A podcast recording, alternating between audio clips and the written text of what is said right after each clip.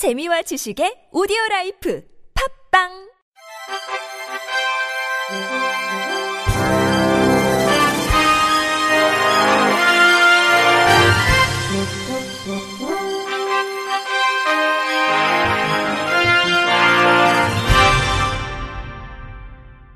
청취자 여러분 안녕하십니까? 3월 15일 월요일 KBIC 뉴스입니다.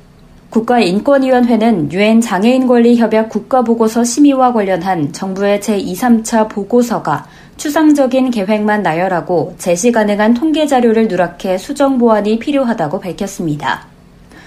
인권위는 유엔 장애인권리위원회가 권고한 쟁점 목록 이행 여부에 대한 구체적인 기술이 미흡하고 제시된 정책의 예산 규모가 누락돼 있다고 지적했습니다.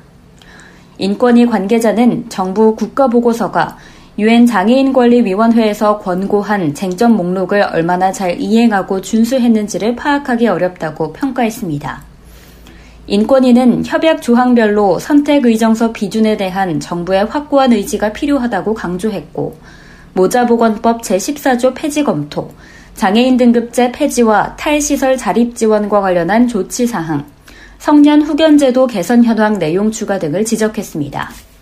한편 정부는 2020년 유엔 장애인권리위원회 2차 심의에서 1차 권고 사항에 대한 이행 여부 등을 평가받으며 심의를 위해 올해 3월 유엔 장애인권리위원회에 2011년부터 18년까지 8년간 한국 내 장애인 인권 상황을 담은 국가보고서를 제출해야 합니다. 장애인 취업자 수는 전년에 비해 44.7% 껑충 뛰었지만 이 중 과반수는 임금이 여전히 200만 원 이하를 밑도는 것으로 조사됐습니다. 한국장애인 고용공단은 최근 이 같은 2018년도 4, 4분기 장애인 구인 구직 및 취업 동향을 발표했습니다. 이 통계는 올해 1월 3일 장애인 고용 업무 시스템을 통해 수집해 분석한 내용으로 분석 결과 2018년도 4, 4분기는 전년 동분기 대비 구인수 및 구직자 수, 취업자 수 모두 증가했습니다. 구인수는 2만 570명으로 전년 동분기 대비 6.8%, 구직자 수는 1만 6,501명으로 전년 동분기 대비 15.2%, 취업자 수는 8,476명으로 전년 동분기 대비 44.7% 증가한 것으로 나타났습니다. 취업자를 자세히 살펴보면 남성이 68.1%로 여성보다 많았고 중증이 51.6%로 경증보다 많았습니다.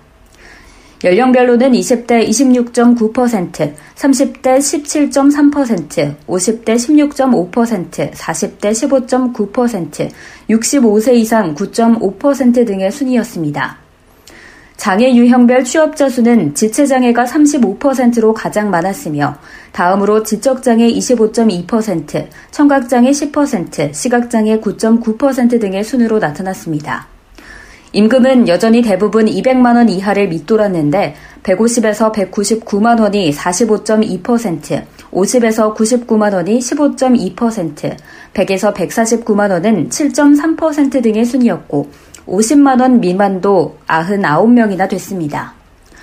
반면 200에서 249만 원은 6.7%, 250만 원 이상은 2.7%로 낮은 편이었습니다.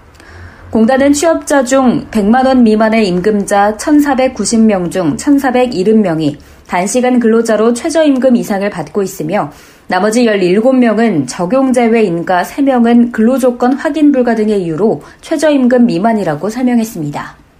한국 척수 장애인 협회가 오는 22일 오후 3시 서울 여의도 이룸센터에서 장애인 고령화와 척수 장애인이란 주제로 제2차 척수 플러스 포럼을 엽니다. 이날 세미나에서는 한국척수장애인협회 이찬우 사무총장이 좌장을 국립재활원 건강보건연구과 호승희 과장이 주제 발표를 맡았습니다.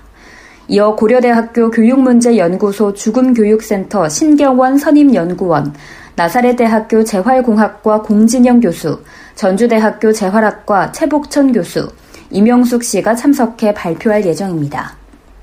강원도 춘천시가 장애인을 위한 국민체육센터를 건립합니다.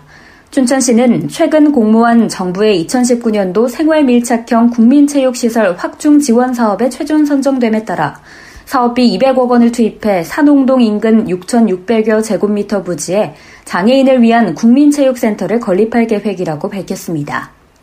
오는 2021년 완공 예정인 국민체육센터는 장애인은 물론 비장애인도 함께 사용할 수 있으며 장애인 커뮤니티 센터를 비롯해 복합 문화체육시설로 활용될 예정입니다. 밀알복지재단은 지난 7일 경남 창원시 성산구에 위치한 굿윌스토어 밀알창원점에서 오픈식을 개최했습니다. 구딜스토어는 재사용 가능한 중고 물품을 기부받아 판매한 수익으로 중증장애인 등 취약계층에게 취업의 기회를 제공하는 사회적 기업 모델로 미랄 창원점은 창원 남산교회가 같은 건물에서 운영해 오다가 지난해 1월부터 미랄복지재단으로 운영 주체가 바뀌면서 재정비 이후 새롭게 문을 열었습니다. 구딜스토어 미랄 창원점은 창원 남산교회 건물 지하 1층과 지상 2, 4층을 사용하게 되며 총 규모는 604.25제곱미터입니다.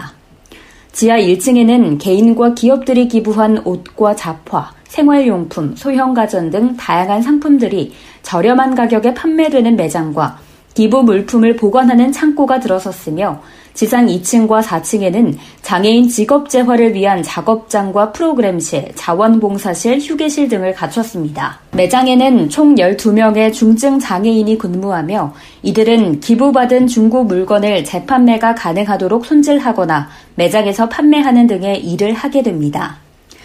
이날 개관식에 참석한 밀알복지재단 홍정길 이사장은 굿윌 스토어는 중증 장애인에게 일회성 도움이 아닌 일할 기회를 제공해 경제적 자립은 물론 자존감을 가진 사회의 일원으로 살아갈 수 있도록 돕는다며 굿윌 스토어 밀알 창원점은 창원 지역의 장애인 복지와 고용은 물론 기부 문화 확산에도 크게 기여하게 될 것이라고 말했습니다. 한편 밀알복지재단은 2011년 송파구 마천동에 문을 연 굿윌스토어 밀알송파점을 시작으로 밀알도봉점, 밀알전주점, 밀알구리점, 밀알대전점, 밀알창원점까지 총 6개의 굿윌스토어를 운영하고 있습니다. 경상북도 포항시 남구 보건소는 지난 6일부터 시각장애인을 대상으로 라인댄스 교실을 운영하고 있습니다. 이번 step by step 라인 댄스 교실은 오는 5월까지 매주 수요일 오후 1시부터 2시 30분까지 진행됩니다. 라인 댄스는 전문 강사의 지도에 따라 자연스러운 걷기 움직임을 바탕으로 이루어진 운동으로 경쾌한 음악과 함께 스트레스를 해소하고 근육의 유연성을 높이는 것은 물론 정신적, 신체적 안정에도 상당한 도움이 되는 것으로 알려졌습니다. 아울러 본 라인 댄스 교실에 참여하는 시각장애인에게는 혈압을 비롯해 혈당, 콜레스테롤, 체성분 검사, 근력 및 유연성 검사 등 건강 서비스도 제공됩니다.